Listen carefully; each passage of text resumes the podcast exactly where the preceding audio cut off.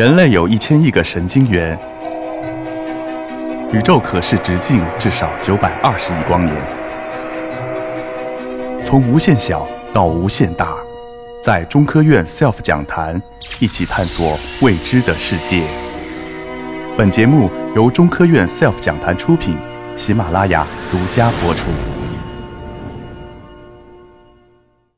所以这样的话，就就存在带来另外一个问题，就是因为我们现在每天都要收到大量的信息，我们收到短信啊，收到邮件，收到这种所有的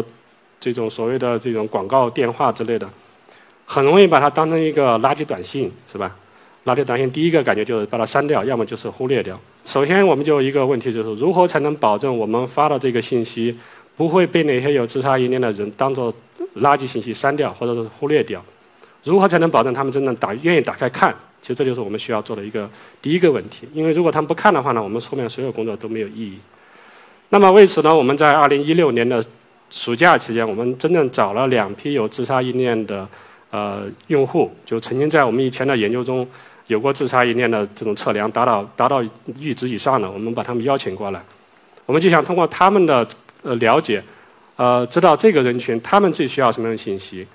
然后呢，在我们对这些人做这种访谈的时候，其实最后我们都会给他一个专业的指导，因为我们就担心他们这些有自杀意念的人聚在一起，反而会互相的影响。这个大家在网上都听说过，这种相约自杀，就是曾经出现过很多次很多的案例，所以我们也担心不要出现这样的时候，就是他们在一起有时候有的时候可能是互相鼓励，有的时候可能是互相的这种影响。通过这样的研究之后呢，我们就。呃，形成了一些这种我们定下的这私信格式。这个私信格式的话，我们主要首先要解决几个问题：第一呢，我们怎么介绍我们自己；第二，我们是怎么找到他们的；第三，我们该怎么帮他们；第四，我们怎样表达我们的同理心。那么这样的话，我们通过这个私信的生成之后呢，我们就在一六年的十一月份，在分两次，十七号和十八号，我们分两次向四千两百二十二个人发送了私信。呃，这个呢，因为为什么要分两次呢？因为我们一直在用新浪微博，然后新浪就认为我们是一个这个广告是不怀好意的这种广告主，所以就把我们的这个账号一再限制。所以我们的我们使用新浪微博发信息其实是有限制的。呃，这四千两百二十二名用户是在二零一六年的三月份到九月份这半年期间真正发表过有自杀意念的微博的用户，也就是说他们真正表述过确实是有自杀意念的用户。呃，并且的话，我们在给有的人发这个私信之后，后边他们这个回复的话是他家人回复的，他的家人回复就说他姐姐已经走了，所以我们觉得这些人可能是真正的是处于一种危险状态。呃，我们其实，在发了微信之私信之后，我们一开始非常紧张，因为我们也不知道会不会大家都认为我们是在惹事，然后，呃，所以我们当时真的很紧张，因为不知道会不会带来，因为新浪有个要求，就是如果收到三个以上的投诉，他就把这个账号关了。我们当时真的很紧张，所以呢，我们后来就当上了这个结果，让我觉得还很好。因为我们当时向四千两百多个人发了直接的私信，然后呢，有三百多人直接给我们回复私信的。啊，在三百多人回复私信里面，只有个位数的人是表现了极度的负面的表现，这个我们觉得可以理解。但是呢，其他绝大部分人都是正面的反馈，包括有的人说我们呃这是第一次有人这么联系我。那么这样就让我们觉得这个还是很有意义，就我们觉得这个是一个第一次通过这种。呃，技术手段找到这些人，然后向他们发送这种帮助信息，能够主动的提供帮助。呃，通过我们这次的调查，我们觉得也会有有些问题，可能也是需要引起大家的这种关注。一个呢，就是这种自杀人群的低龄化。呃，从我们的调查来看，高中、大专和本科是一个人群，在我们调查的这人群中，因为本身就限于年轻人，在这里边呢，他们的比例是最高的。同时呢，初中生开始逐渐出现。并且比例开始逐渐上升，有上升的趋势。高中生的自杀呢，主要是因为很多时候我们也问过，很多时候因为家长对高中生的期盼只是考大学，但是呢，其实高中生也是生活在一个社一个小社会里边，他们遇到问题的话需要解决，如果解决不了的话呢，家长又不帮他们，那这样的时候有时候会走极端情况，所以这是我们觉得一个很大的问题。同时呢，我们也问了一些人，这里边有百分之五十的人从来没有求助过任何的，没有没有任何的帮助，但是呢。在那些寻求过帮助的里边，家人不是第一位的，甚至对家人的求助还低于对陌生网友的求助。所以我们一直在讲，家庭是是这个第一次最重要的支持来源。但是其实，在我们看来，有很多时候，家长家人有可能是他自杀的主要动因，因为家人对他的期盼、对他的这种压力，可能使得他使得他最后能够走到这个极极端情况。所以我们希望这个家庭或者是学校能够共同努力，一方面能够为这些学生创造一个更好的环境，同时呢，也能够告诉他们该怎么去应对遇到的问题。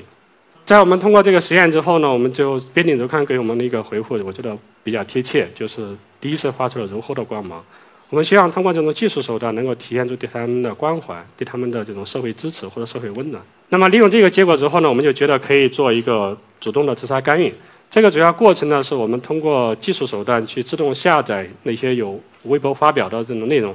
同时呢，我们利用前面讲的那个所谓的机器模型，去自动去识别出来这种有自杀意念的微博。但是呢，识别出来之后呢，我们要人工进行最终的确认，因为，呃，我们就担心有的人可能是如果误判的话，那么我们发了私信之后，他有可能在网上会贴出来去调侃，那么这样的话就会让很多人对我们这个工作产生质疑，这样的话就会让受到二次伤害。所以呢，我们在真正给用户发微博、发私信之前，我们要人工最后再确认一遍，确实是准确的，我们再发出去。那么发出私信之后，如果有人回复，我们就会有志愿者跟进。我们志愿者是心理咨询师，就是是认证之后的心理咨询师。因为这种服务其实是专业服务，我们觉得不是一个好像大家好心办好事，有的时候好心办坏事，所以需要一个专业的知识、专业的机构、专业的这种技能去做才可以。在这样的过程，我们就实现一个对自杀的主动干预。这个主动干预的话，我们是从去年的七月份开始正式上线，一直运行到现在。根据到四月十五号的统计，我们其实已经对所有的微博里边的这有有三十多万条的评论做了一个识别，同时我们发现了有大概两万多条是确确实实有自杀意念的。这两万多条来自一万多用户。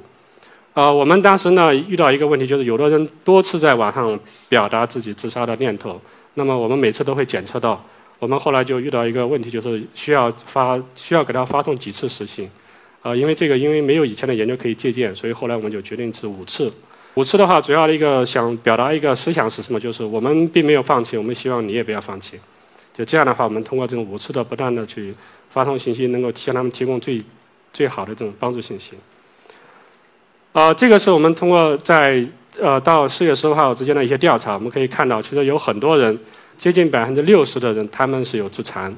然后呢，同时有真正的自杀的企图，有大概百分之四十，百分之四十的有自杀企图，然后同时呢，有只有很少的人接受过真正的专业的这种救助，但是呢，他们有很多人还真的在自己伤害自己，就自所谓的自残，另外呢，还有有接近一半的人是真的有自杀意念的自杀计划。所以这也就是提醒我们，这些人在网上并不是只是说说而已，其实他们有真正的、真的有可能实施自杀，有可能是这个结束自己的生命。所以这也是我们觉得非常非常重要的事情。通过我们的分析，我们想了解一下这个干预技术对他们到底能不能带来帮助。我们就通过后台的技术，我们可以看一下这些人在我们的整个过程中，他们对他们说的话的内容表现有没有变化。因为我们刚才一开始讲了，呃，这个高风险人他们的这个死亡值。更多，然后呢，表示未来的次更少。那么，通过我们这样一个干预过程，我们发现，这个用户他们的谈论死亡的降低了，同时谈论未来的增加了，也就是说，可能对未来便有抱有更大的期望或者希望。那么，这也说明我们的干预能够起到一定的效果。但是呢，我们的这种干预呢，并不能解决他们的现实中的问题，比如说像有的人自杀就是因为高利贷，这个我们一点办法没有。但是呢，我们可以通过这种办法，能够主动找到他们，向他们去传递一些。社会支持能够让他们感到感受到来自社会的温暖，同时呢，我们也通过志愿者的这种跟他的直接的沟通，能够利用专业的技术帮助他们去克服自己的这种心理上的困难。所以这也是我们觉得这个有一个网友给我们评论，我觉得很到位，就是我们只能是向他们提供一种精神上的支持，能够鼓励他们去克服自己的困难，能够去迎接自己的挑战。那么这个整个过程中呢，其实呢，志愿者的工作是至关重要的。所以呢，我们下面就。呃，希望听听志愿者们说的话。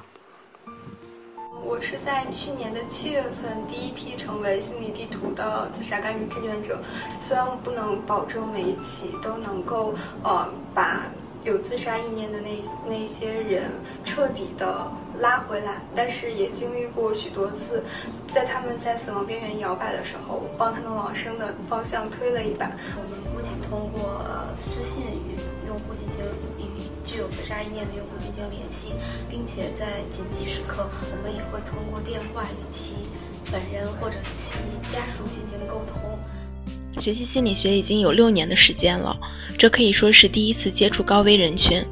他们像受了伤的小骆驼，虽然脆弱，但也拼命抓住缰绳，愿意相信我们，在心理学方法的指导下去努力生活。他们有很多痛苦，我真我们真的作为正常人是想象不到的。然后我们需要去针对每一位用户的情况多加了解，然后给予他们关心，给予他们帮助。抑郁、焦虑、自杀这些，其实也就在我们的身边，它也会困扰着很多人，令他们非常的痛苦。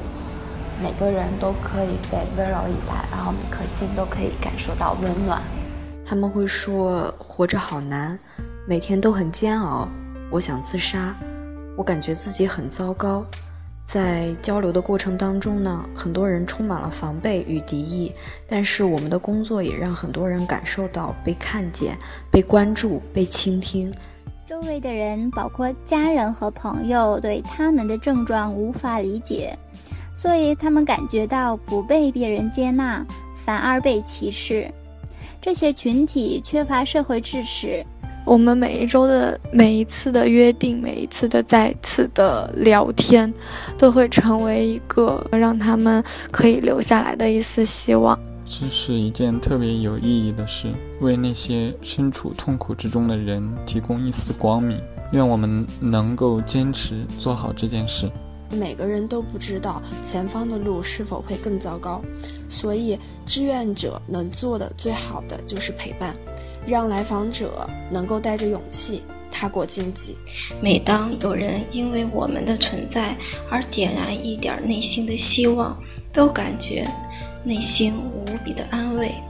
希望我们的存在能够为更多暂时失去方向的人们带去希望和力量。